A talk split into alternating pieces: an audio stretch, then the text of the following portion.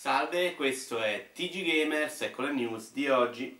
GameStop modificherà il cerchio della vita, tipo che cominceranno a vendere anche cuccioli di leone. Microsoft annuncia Xbox Game Pass per i pochi che invece volevano restare. Con calma che questa arriva. Le azioni GameStop perdono l'8% dopo l'annuncio di Xbox Game Pass. Adesso puoi scambiarle con FIFA 13 usato.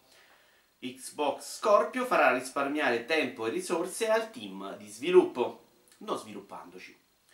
Nome Sky vince un premio alla GDC ma gli sviluppatori non lo ritirano. Forse pensavano che il vero vincitore fosse Moonlight. Phil Spencer loda Nintendo e le innovazioni di Switch, ma solo perché gli stanno sul culo quelli che lavorano per lui. Il governo boliviano duro contro Ubisoft. Ma com'è che si rolla Wildlands? Le cartucce Switch hanno un cattivo sapore, per questo io le consiglio sempre come supposte. Ubisoft sta sviluppando un gioco su Avatar, la sceneggiatura sarà ovviamente di Tom Clancy. La batteria di Switch dura più di PlayStation Vita. Speriamo che almeno lei riesca a farsi almeno un paio di tre allora. Per Murray lo sviluppo di Nome Sky è come costruire un razzo diretto verso il sole. Loro sono arrivati giusto a Cinisello Balsamo.